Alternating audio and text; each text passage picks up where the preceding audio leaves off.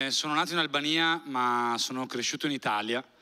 La gente spesso mi chiede, Giuliano, ma tu cosa ti senti?